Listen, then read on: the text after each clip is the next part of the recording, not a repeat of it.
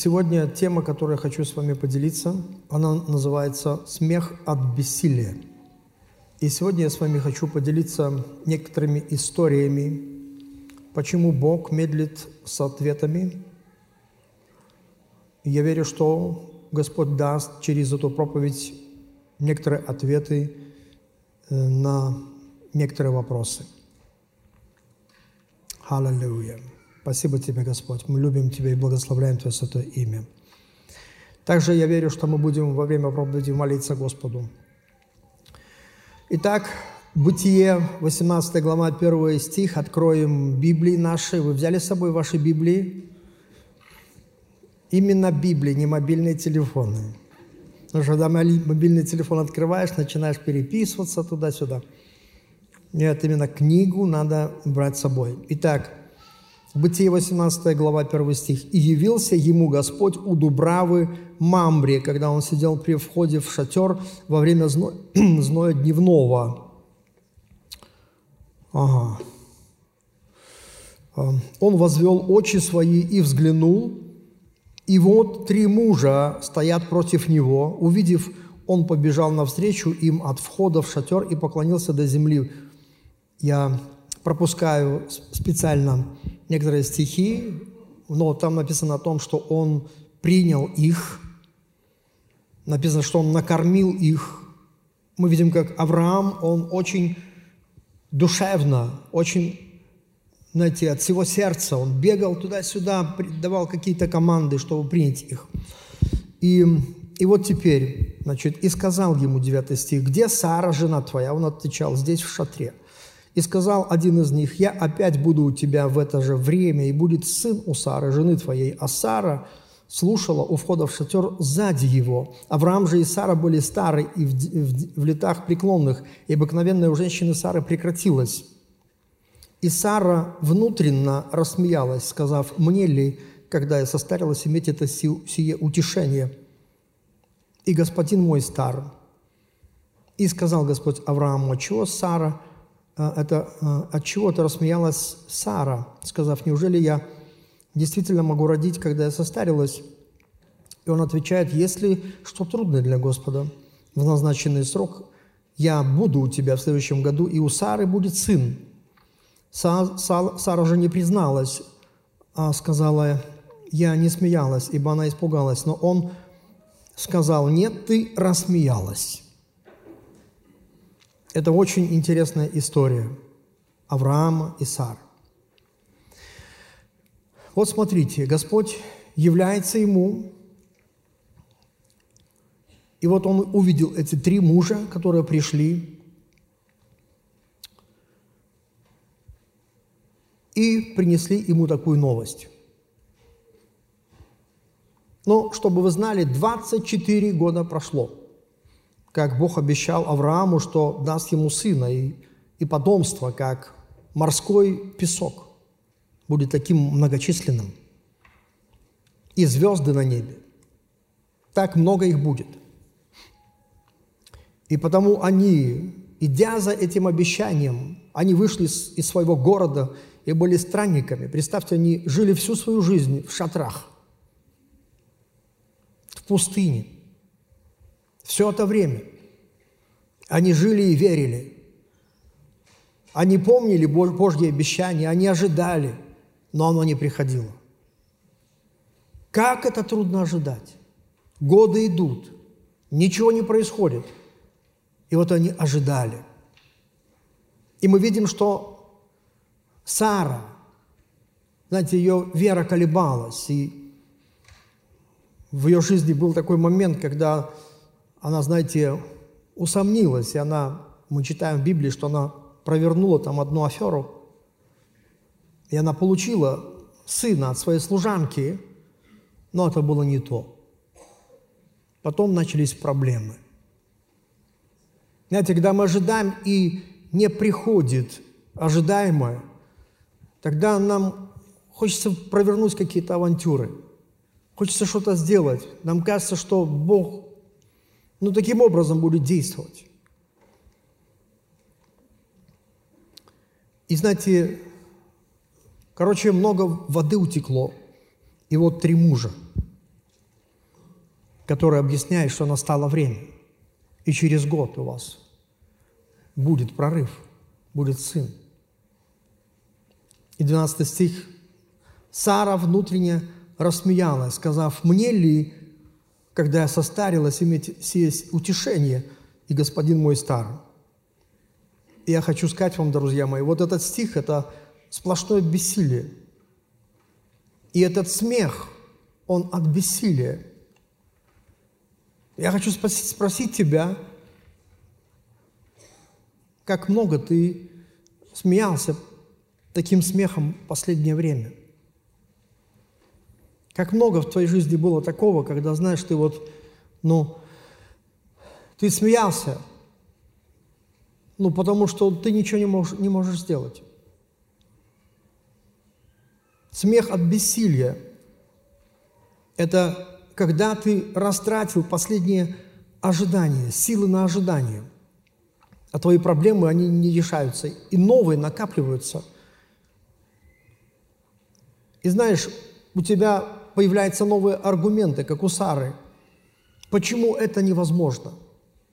И она выставляет свою старость как аргумент, свое бесплодие, старость своего мужа, как аргументы против Божьего обещания – знаете, мы ведем историю нашей церкви. И я верю, однажды будут написаны прекрасные книги, потому что Бог правит историей, тем более церковной. И мы ведем эту историю, мы записываем разные события. И знаете, последнее время я насчитал, что противных аргументов становится все больше и больше. Но однажды Внутри себя я услышал, запомни, когда тьма становится сильнее, и когда аргументов становится все больше и больше, время посещения становится еще ближе. Время посещения Господа становится еще ближе.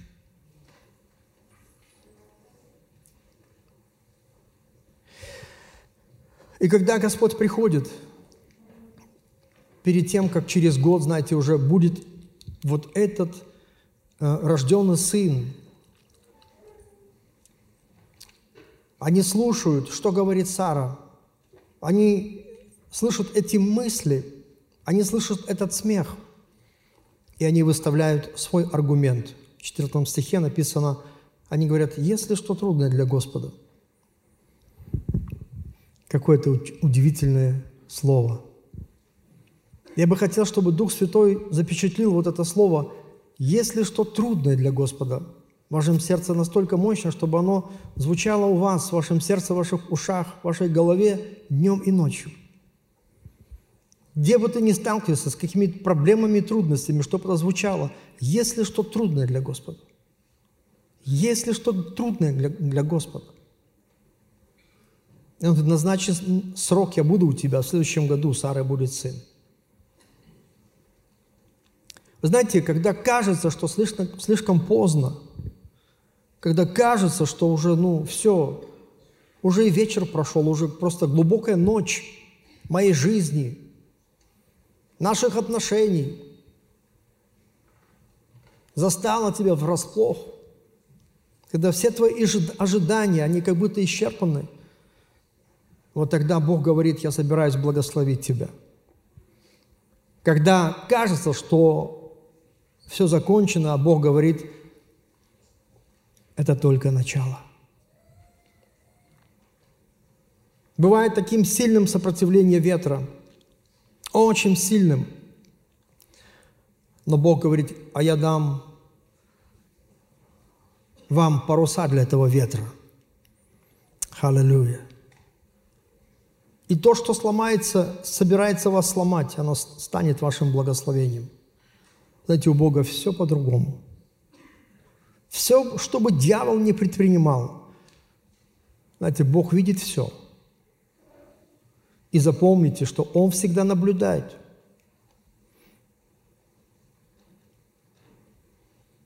над теми сердцами, которые вполне преданы Ему. Он всегда наблюдает за своей церковью. И я верю всем сердцем, что в один день Бог сделает так, что, знаешь, может быть, и наш смех от бессилия, оно, он станет и превратится в смех от счастья. Точно так, как было у Сары. В один день Бог сделал так, что ее смех от бессилия, он превратился в смех от счастья. Родился у него Исаак, быть сын его.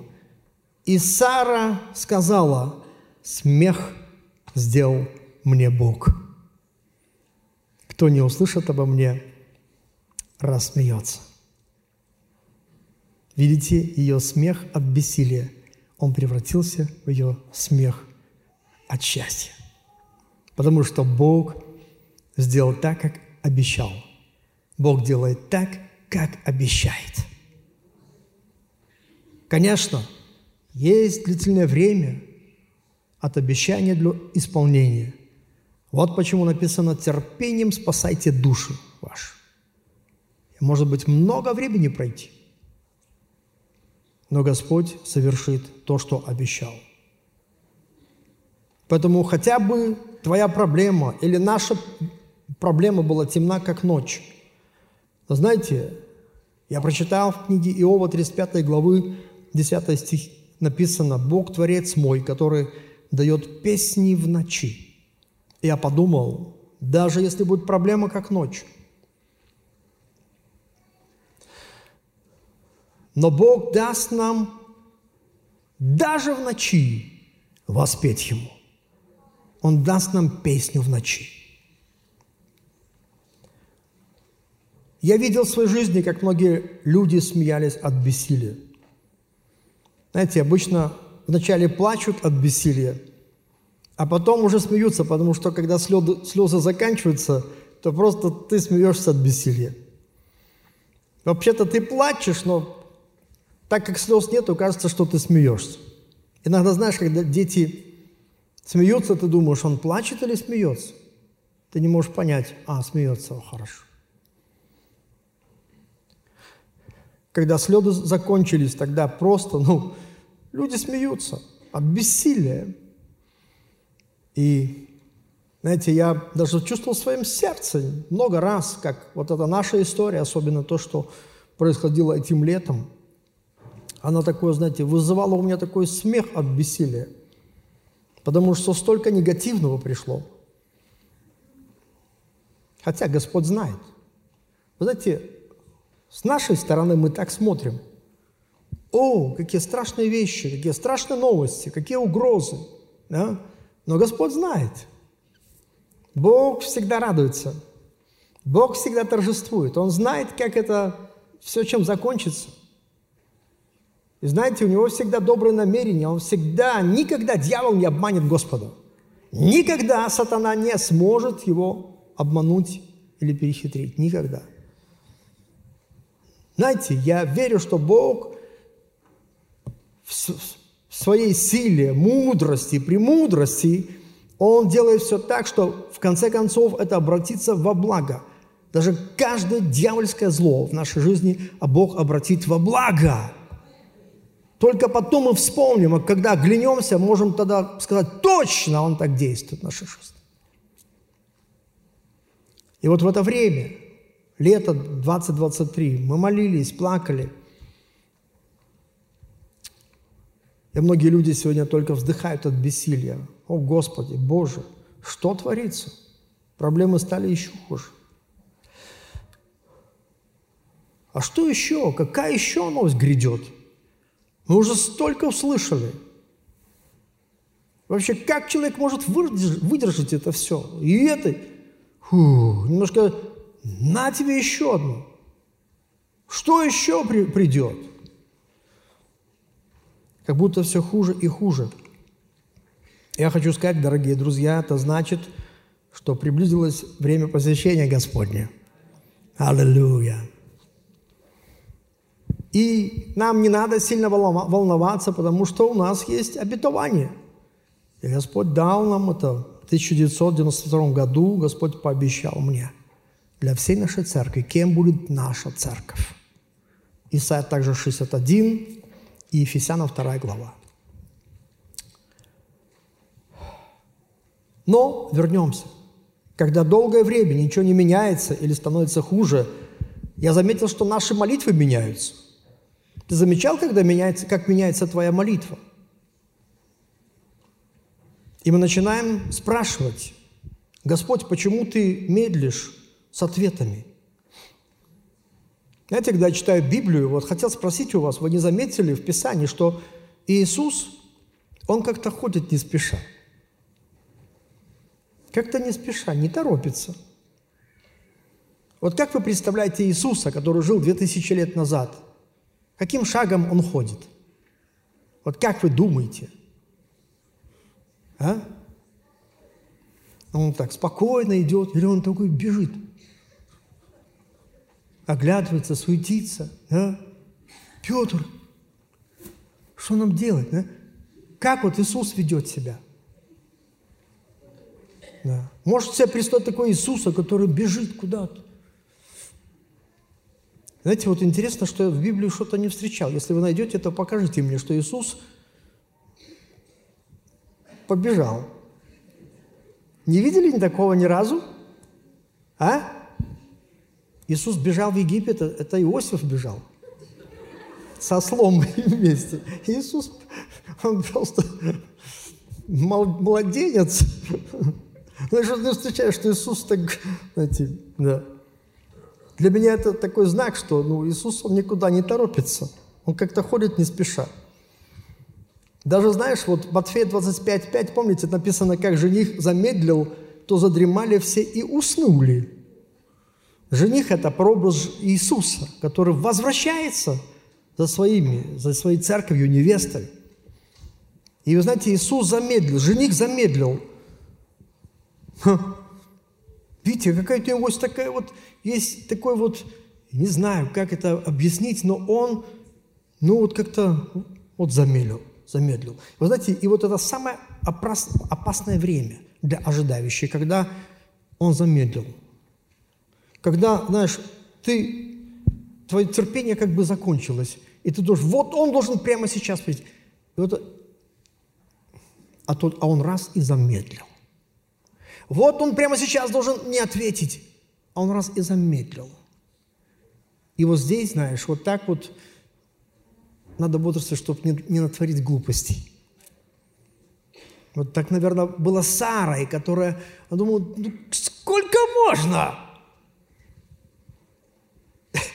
сейчас я устрою. И она устроила встречу с Авраамом, как у служанки. Знаешь, она так радовалась, а потом она плакала. Понимаете? И вот жених там замедлил. Помните, как ученики ждали его второго пришествия? Посмотрите все послания. Они говорят, скоро Господь. Помните, да? Что Он придет. И они ждали, они говорили об этом в первом веке. Но представляете, он задержался на 20 веков.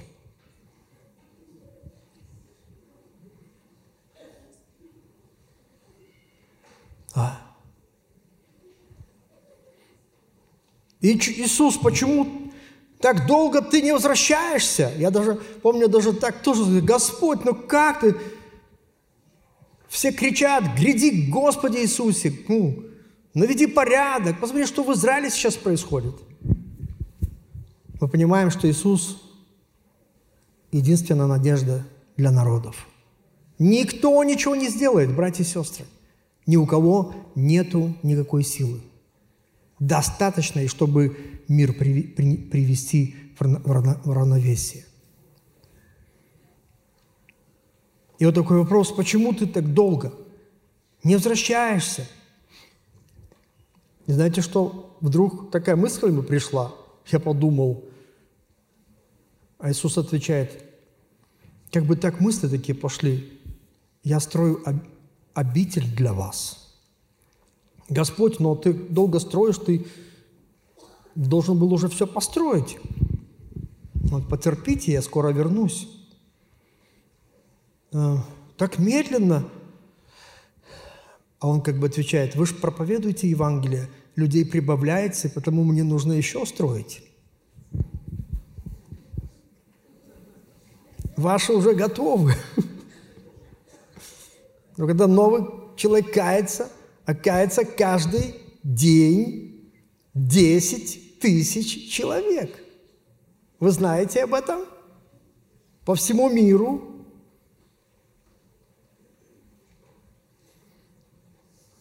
Поэтому Иисус идет не спеша. Вот такая история еще. Иоанна 11.1. Был болен некто Лазарь из Вифании.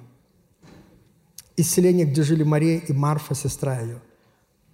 Мария же, которой брат Лазарь был болен, была та, которая помазала Господа миром и оттерла ноги его волосами своими. Сестры послали ему сказать, Господи, вот такого, того, кого ты любишь, болен – Иисус услышал то, сказал, это болезнь не к смерти, но к славе Божьей, да прославится через нее Сын Божий. Иисус, написано, любил Марфу и сестру ее и Лазаря. Когда же он услышал, что он болен, то пробыл два дня на месте, где находился.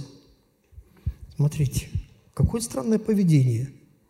Иисус был другом этой семьи. Ему приходят, говорят, твой друг болен – вот если бы тебе сказали, твой друг болен, что бы ты сделал?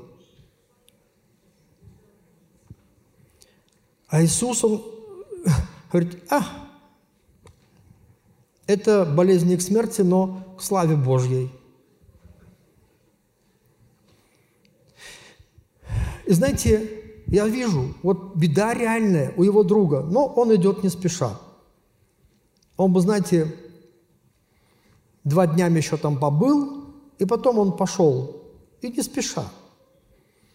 Вот вы видели таких людей, которые, от которых ты ожидаешь помощи срочно, а вот они как будто прогуливаются и насвистывают свои мелодии. А ты весь на взводе, кричишь, ты что, совсем не понимаешь, что происходит? И вот когда, наконец, Иисус приходит в Вифанию, то Лазарь уже четыре дня лежит в пещере, и он уже разлагается. Вы представляете, что для нас, людей, что-то значит? Для нас это уже все. И я бы так как-то вижу через между строк, Марфа спрашивает, где ты был? А Иисус просто медленно шел и разговаривал. Лазарь, друг наш, уснул, но я иду разбудить его. Ученики его сказали, Господи, если уснул, то выздоровеет. Иисус говорил о смерти его, они думали, что он говорил о сне обыкновенном. Тогда Иисус сказал им прямо, Лазарь умер. И радуюсь. Ничего себе! Лазарь умер и радуюсь. Потом написано дальше «за вас». Все-таки не того, что Лазарь умер. Да? Лазарь умер, радуюсь за вас, что меня не было там. Ничего себе, Марфа с Марией волосы рвали на своей голове от отчаяния, и что Иисус не пришел, вдруг называется – а он говорит, а я радуюсь за вас, что меня не было там, дабы вы уверовали. Потом говорит, ну, пойдем к нему. Представьте, там люди причитают. Там люди в отчаянии, знаешь, все. А он тут ходит туда-сюда. И вот Мария, 32 стих, пала к ногам его и сказала, «Господи, если бы ты был здесь, не умер был брат мой». Другими словами, ты сильно опоздал. Знаете, что я понял, что он опаздывает, так как собирается сделать что-то лучшее – и точка промедления Господа означает, что нас ждет нечто лучшее. И потом Иисус просто приходит и говорит, «Лазарь, выйди вон. Написано громким голосом крикнул. И представьте, Иисус вызывает умершего Лазаря из могилы, и только подумайте, радость этого чуда, она просто покрывает все издержки того горя. Просто ни, даже следа не осталось. Скажи «Халлелуя». И через неделю Иисус обедает в этом доме Лазаря, Марии и Марфы. И Лазарь сидит рядом с Иисусом и улыбается.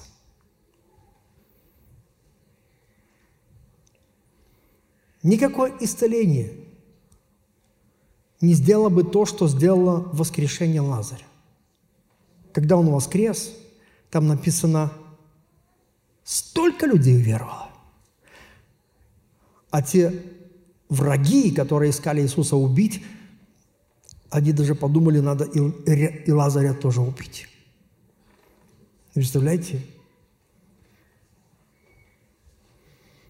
А Иисус не беспокоился, потому что Он есть воскресение и жизнь. Скажи «Халлелуя». Иисус медлит, потому что Он знает, что Он может справиться с любой проблемой, как бы далеко она не зашла. Скажи «Халлелуя». Еще раз, Иисус медлит, потому что Он знает, что Он может справиться с любой проблемой, как бы далеко она ни зашла. Скажи «Слава Иисусу». Вот так вот. Это для нас. Мы думаем все, а для Него никогда не бывает все. Любая точка для Иисуса – это только запятая. Ну и что? Знаете, некоторые обстоятельства заходят слишком далеко. И только одна из причин для этого, чтобы затем была явлена сила Божья. Помните, как они пришли, сказали, кто согрешил, он или родители его, что сделался, что родился слепым? Он говорит, «Э, не, не он, не родители, но это для того, чтобы на нем явились дела Божьи. И Бог хочет являть свои дела. И я знаю, что над нашей церковью Он явит свои великие дела. Скажи «Халлелуя». Все это, чтобы Иисус прославился. Так Он сказал насчет Лазаря. И знаете, знаете, наш Господь, Он такой. Для Него нет никакой вообще проблемы. Если что трудно для Господа?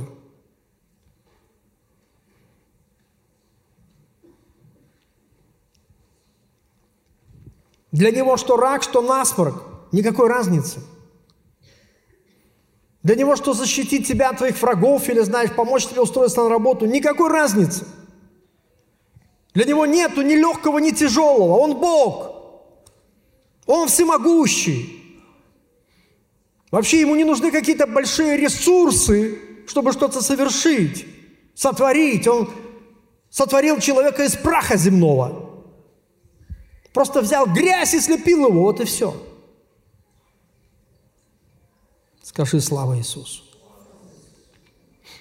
Помните, он сказал, из этих камней я могу сделать себе детей Аврааму. Помните, он сказал, я могу помолиться, и 12 легион ангелов придет ко мне на помощь. Вот почему он, скажи слава Иисусу. Он царь. Понимаете, там эти люди, они могут суетиться, делать то, все, такие манипуляции различные. Дьявол действует через это, чтобы, знаешь, какой-то страх просто в наше сердце воткнуть. Знаете, наш Бог никогда не беспокоится об этом. И ты не должен беспокоиться об этом. Ты его дитя, скажи «Халлелуя». И не надо нам 12 легионов, хватит одного ангела. Скажи «Халлелуя».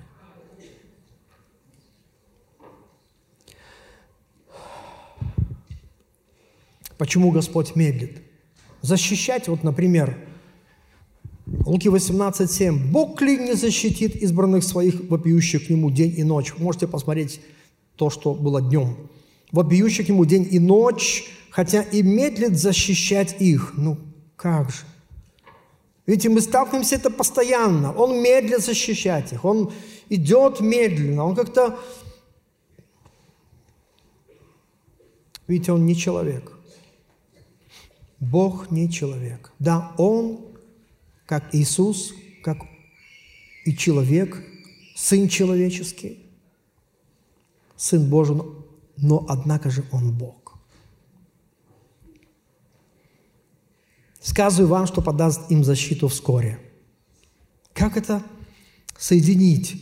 Он медлит защищать, а тут написано «подаст им вскоре». Вскоре, тут медлит. Мне что-то, знаете, не соединяется. Вскоре это вскоре.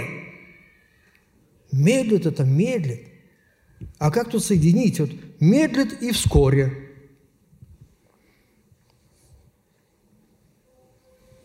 Ну, защиту подаст, но почему медлит? Это у неверующих, я помню, они, им проще, они так рассуждают. Помню, Господь, я там молился Господу, я помню, один говорил, и он, он, конечно, мне не ответил, я понимаю, почему, потому что он очень занят, у него столько людей в этом мире. Мы-то, конечно, не мыслим, да.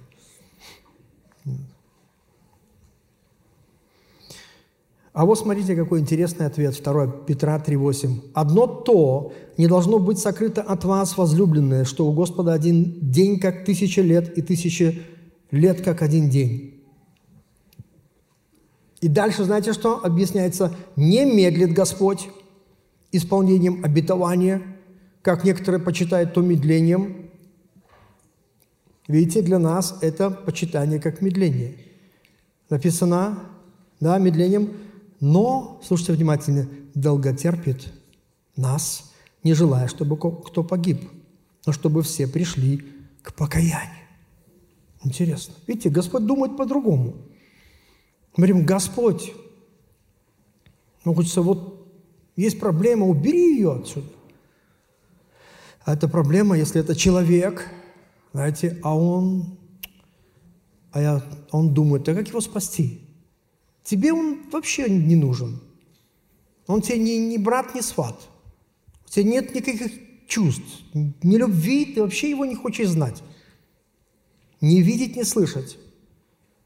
А для Бога он его творение.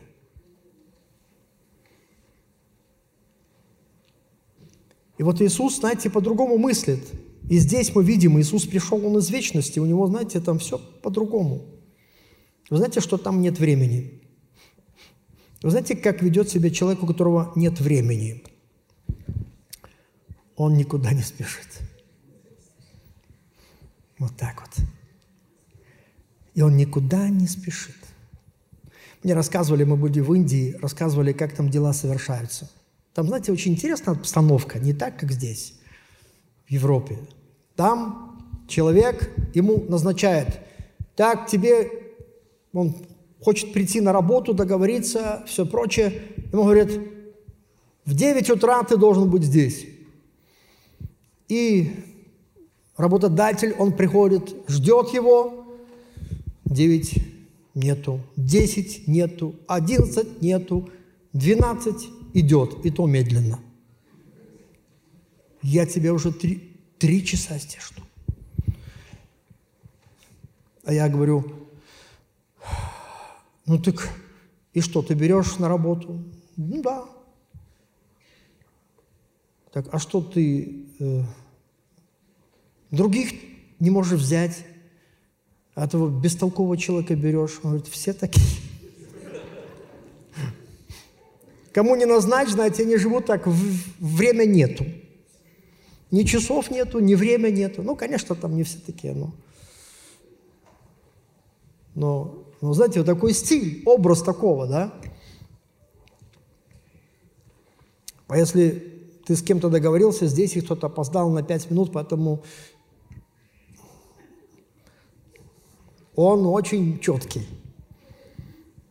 пунктуальный по сравнению, видите, с кем-то. Знаете, когда Иисус пришел, смотрите, что Он нас учил. Он учил нас не суетиться, не беспокоиться – не паниковать, не бояться. Он же все об этом нам говорил, да? Он показывал нам другой стиль. Царство.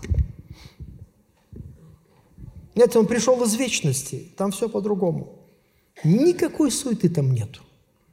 Ни, знаете, вот в мире происходят страшные вещи. Я говорю вам, небо никогда не волнуется. Никогда.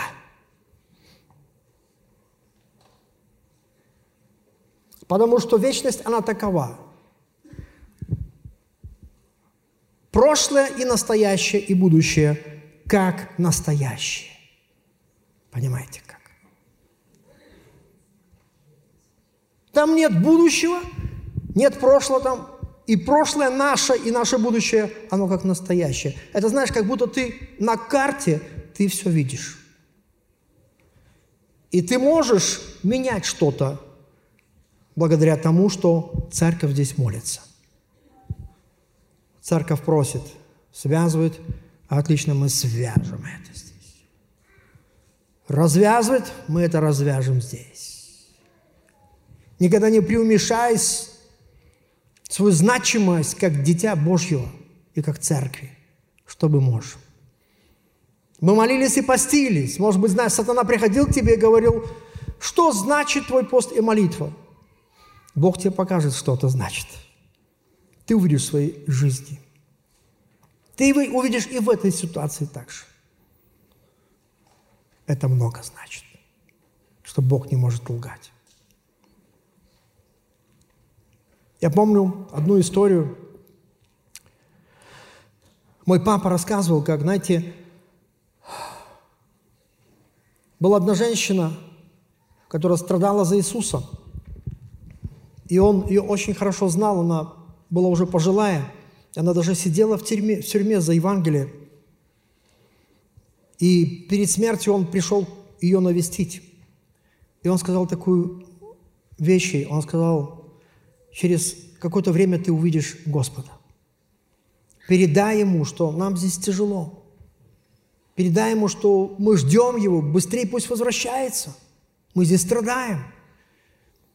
Говорит, и вот одна просьба, говорит, попроси Его, пусть Он даст тебе возможность вернуться на землю просто ко мне во сне и рассказать, как тебе там.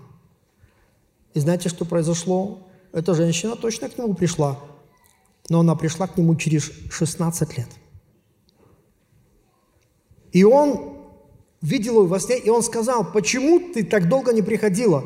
16 лет прошло, она говорит, мы там спели всего лишь одну песню. Скажи халалюя.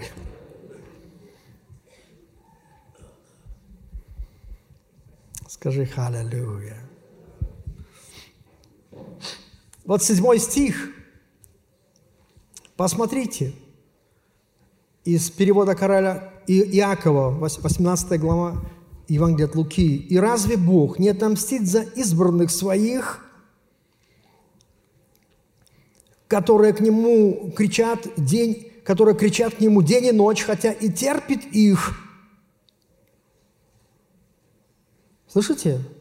Хотя и терпит их. И я, знаете, задумался, кого терпит? И я вспомнил Петра написано «долготерпит, не желая, чтобы кто погиб». Ты кричишь «Боже!» Враги на моем пути. И ты день и ночь кричишь. А знаете, что Господь почему медлит? Потому что терпит их, которых ты уже терпеть не можешь. Он терпит их для чего? Не желая, чтобы кто погиб – его долготерпение грешникам, Его любовь, милость, вы знаете, она превозносится над судом. Поэтому в Писании ты так много можешь увидеть, где Он говорит, терпение тебе также надо. Потерпи немного, потерпи немного. Скажи «Халлелуя».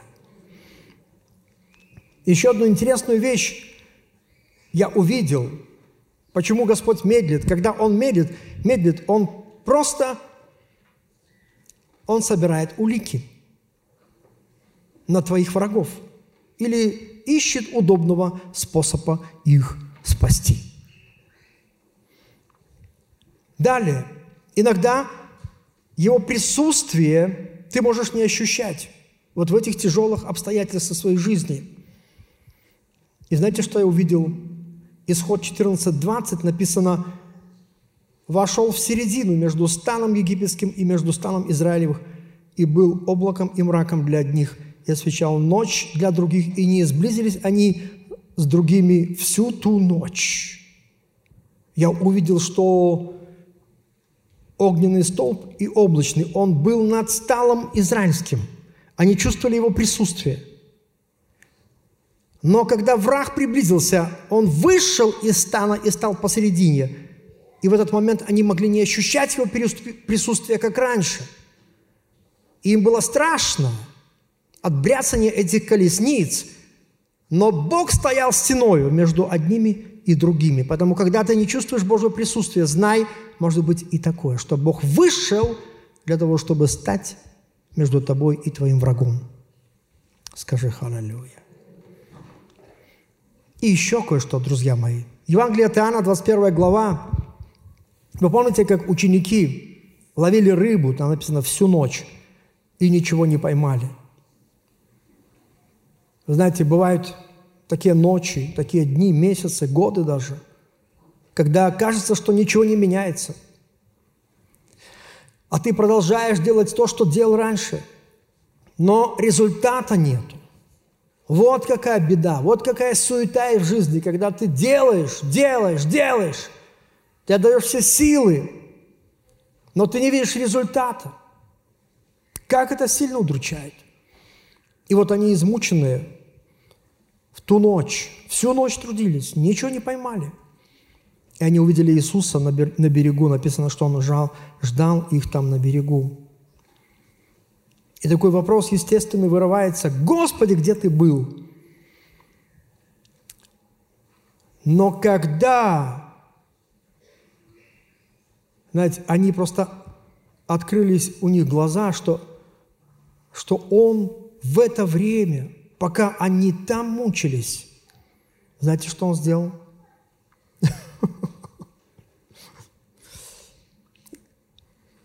образно говоря, он бы так говорил, я в это время собирал косяк для вас. И теперь он стоит по правую сторону этой твоей лодки. Бросай сети. Потому к тебе, когда кажется, что Бог ничего не творит, на самом деле Он стоит на берегу и вот в твоей тьме Он желает тебе дать песню. Он желает, чтобы ты прославил Его, потому что Он в то время тебе, когда кажется, что Он ничего не делает, как будто Он отстранился, и даже Его присутствие ты не ощущаешь, а Он действует в твоей жизни. И они вышли на берег. Он еще, знаешь, и сам наловил – и там написано, покушайте. Вы помните? Вот что Бог делает сегодня. Аллилуйя. Вот что Бог делает сегодня.